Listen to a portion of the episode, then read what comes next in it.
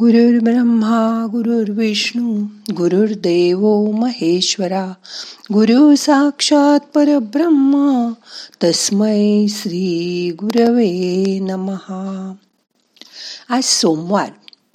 आजपासून पितृ पंधरवडा सुरू होईल. हे पंधरा दिवस आपल्या पितरांची आपल्या पूर्वजांची आठवण करण्याचे असतात. आज आपल्या गेलेल्या नातेवाईकांची आठवण करूया आजच्या ध्यानात. मग करूया ध्यान. ताट बसा. पाठ मान खांदे सैल करा. हाताची ध्यान मुद्रा करून हात मांडीवर ठेवा. डोळे अलगद मिटा. मोठा श्वास घ्या. यथाशक्ती धरून ठेवा. सावकाश सोडा. मन शांत करा. आपलं लक्ष आत वळवा. तीन वेळा ओंकाराचा उच्चार करूया. श्वास घ्या.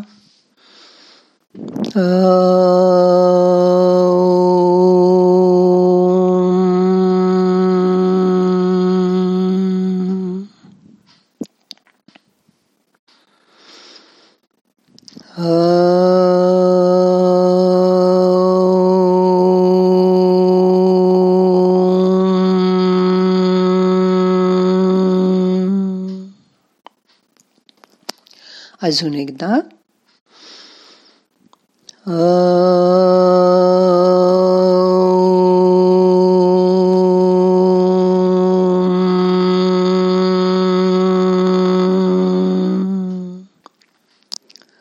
ओंकाराचा नाद ऐकायचा प्रयत्न करा. मन आज्ञा रिलॅक्स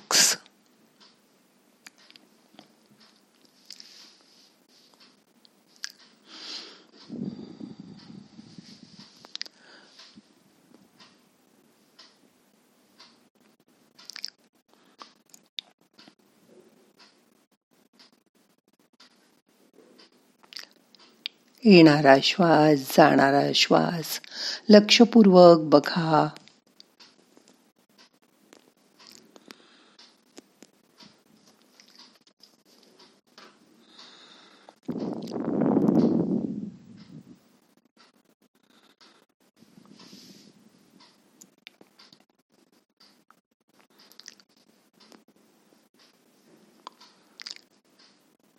जीवनात आपल्या वाट्याला कोणती भूमिका येईल?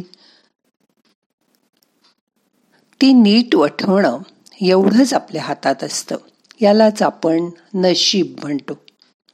बघा कुणाकुणाचं लग्नच होत नाही. त्यांना काय लग्न करायचं नसतं? असं नाही. कधी कधी ती वेळ निघून जाते. कधी तसे योगच येत नाहीत.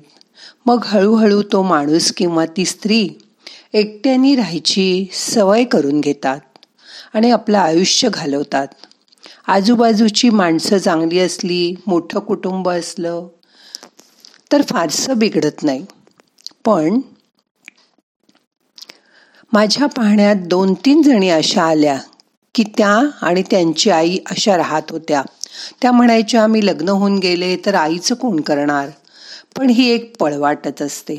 कारण बाकीचे भाऊ बहिणी लग्न होऊन दूर जातात. मग आपोआप आईची जबाबदारी त्याला किंवा तिला घ्यावीच लागते. पण आई गेल्यानंतर तो किंवा ती एकटे पडतात. अशा वेळी आपण म्हणतो तिच्या नशिबातच लग्न नाही. काही जण मांडलेला डाव पटत नाही म्हणून मोडून विभक्त होतात. दुसरा सहचर मिळाला तर ठीक. नाहीतर त्यांनाही एकट्याने आयुष्य काढणं कठीणच जातं.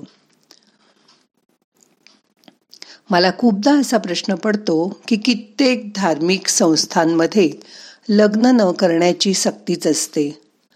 अशा वेळी त्या लोकांना नसेल का वाटत की आपलाही संसार असावा मुलं बाळं असावी? त्यावेळी आपण म्हणतो की त्यांच्या नशिबातच नव्हतं संसार सुख. पण हे खरं असतं का?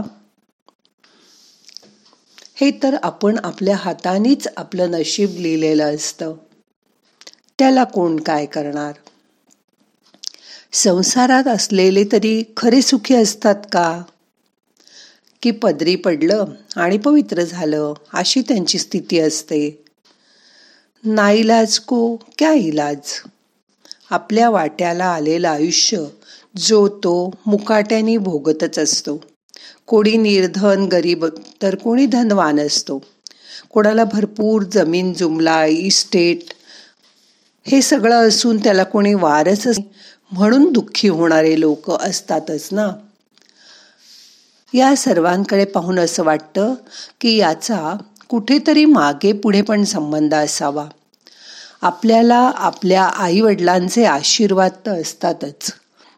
पण आपल्या पूर्वजांचे सुद्धा आपल्या असण्यामध्ये खूप मोठा सहभाग असेल. पूर्वीच्या कथांमध्ये पुराणात राजे यज्ञ करून देवांना प्रसन्न करून घेत. त्यांच्याकडून पुत्र होण्याचं वरदान मागत. आता हे मूलबाळ नसेल तर दत्तक घेता येतच की. एखाद्या बालकाला त्यालाही तेवढं प्रेम देऊन वाढवता येतं. पण काही वेळा असं वाटतं की आपण कुठल्या तऱ्हेने आपल्या पूर्वजांचे किंवा आता पित्याचे पांग फेडतो. नाही ना सांगता येत? आपण करतो का आपली भूमिका नीटपणे पार? का आपलं कर्तव्य श्रीरामाप्रमाणे? राम वनवास भोगून आल्यावर सुद्धा प्रथम कैकई मातेला नमन करतो. त्याच्या मनात कुठलाही आकस नसतो. भरताला तर मनापासून तो राज्य कर असं सांगतो. त्याच्या मनात असा विचार सुद्धा येत नाही. की मी राजा होणार होतो पण आता भरताला राज्य व्हाय मिळणार आहे. धन्य ते बंधुप्रेम आणि भरतानी सुद्धा ते सिद्ध केलं. तो राजा न होता त्याने श्रीरामाच्या पादुकात ठेवून चौदा वर्ष राज्यकारभार चालवला आणि स्वतःला नंदीग्रामात रामासारखं तो राहिला. कुठे गेलं हे प्रेम आता? कृष्णाच्या बोटाला जखम झाल्यावर द्रौपदीने तिच्या शालूची चिंधी बांधून श्रीकृष्णाचं रक्त थांबवलं. तसंच त्यांनीही द्रौपदी वस्त्रहरणात तिला वस्त्र पुरवून तिची लाज राखली. कुठे आहे आता हे भगिनीचं प्रेम? आपणच बघितलं की पुत्रशोकाने राजा दशरथ परलोकवासी झाले. आता ना आई वडील पण इतकं निस्वार्थी प्रेम मुलावर नाही करू शकत. आपल्या पिढ्यानपिढ्या यासाठी कारण असतात. म्हणूनच या पितृपंधरवड्यात आपण आपल्या पूर्वजांची आठवण केली पाहिजे. त्यासाठी त्यांच्या तिथीच्या दिवशी किंवा माहीत नसेल तर सर्व पित्री अमावस्येच्या दिवशी त्यांची आठवण केली पाहिजे. हे आपलं कर्तव्य आहे. न जाणो कुणी पूर्वज अंधारात खितपत पडले असतील तर त्यांना प्रकाश दाखवा. त्यांच्या नावाने रोज एक दिवा लावा. त्यांचा उद्धार करा. अशी देवाजवळ पंधरा दिवस रोज प्रार्थना करायला हवी. आपण लहानपणापासून कोणी गेलं की मुलांना ते देवाघरी गेले आता असं सांगतो. मग त्यांनी आपल्याला त्यांच्या वंशाचं नाव दिलं. ओळख दिली. हे आयुष्य दिलं. त्या पूर्वजांची आठवण करणं हे आपलं कर्तव्य आहे ना? आपल्या घरात अपमृत्यू दुर्मरण अपघात होऊ नयेत म्हणून सश्रद्ध होऊन तसा हा महालय आरंभ पितृपक्षात करावा. पण पुढे नाही जमलं तर त्यांची तुम्ही नक्कीच आठवण काढू शकता. आपले देवाघरी गेलेले नातेवाईक तुम्ही ऐकलं असेल तर यात नवऱ्याचे काका मामा आत्या आजी पणजी खापरपणजीपर्यंत सगळे नातेवाईक असतात. बायकोच्या पण सर्व नातेवाईकांचा उल्लेख केलेला असतो मंत्रात. हे मंत्र आपण ठेवलेला नैवेद्य त्यांच्यापर्यंत पोचवतात. तुम्ही त्यांची आठवण केलीत. यातच सर्व आलं. तुम्हाला नाही का तुमची कुणीतरी नुसती आठवण केल्याने उचकी लागते? तेव्हा पाणी पिऊन ती थांबते. मग त्या निमित्ताने पित्रांनाही पाणी पाजा. अन्नदान द्या. त्यांची मनापासून आठवण करा. घरी जेव्हा सत्पात्री ब्राह्मण जेवून प्रसन्न होऊन आशीर्वाद देऊन जातो त्या घरात सतत लक्ष्मीचा वास असतो. अशा आशीर्वाद रुक्मिणी देवींनी दिला आहे. याबरोबरच तुमची आई सवाष्ण गेली असेल तर वडील हयात असेपर्यंत अविधवा नवमीला सवाष्ण जेवायला घालायची असते. तिची साडी चोळीने ओटी भरायची असते. त्यात आपल्या आईला बघायचं आईची आठवण करायची. या सर्वांमुळे अदृश्य शक्ती अशी शक्ती जिच्यात देवतांना आपल्यासाठी बोलावून आणण्याचं सामर्थ्य आहे.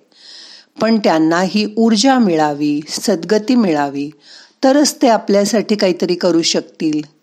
म्हणून देवाला प्रेमाने अर्पण केलेल्या गोष्टी ह्या पितृलोकाच्या मार्फत त्यांच्याकडूनच देवांना पोचतात आणि देवांचे आशीर्वाद पित्रांकडून आपल्याला मिळतात.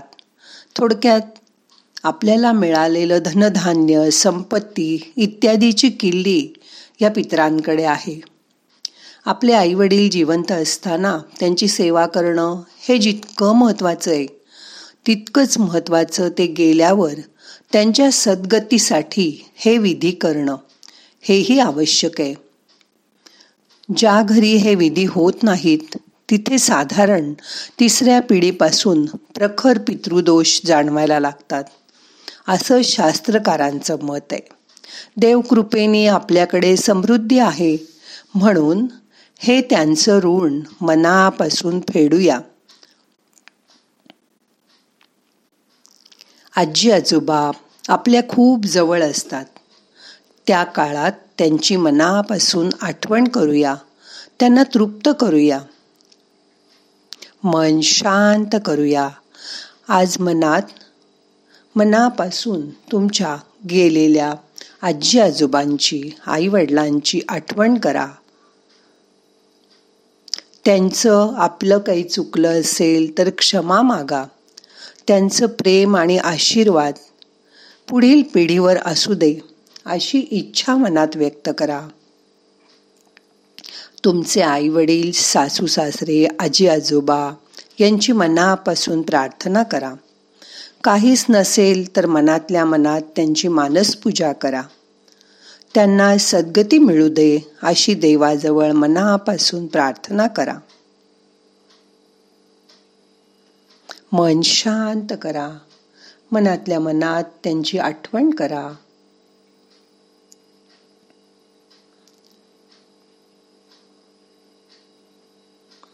मनापासून त्यांना नमस्कार करा. आता आपल्याला आजचं ध्यान संपवायचंय. प्रार्थना म्हणूया. नाहम करता हरि करता हरि करता हि केवलम. ओम शांती शांती शांती.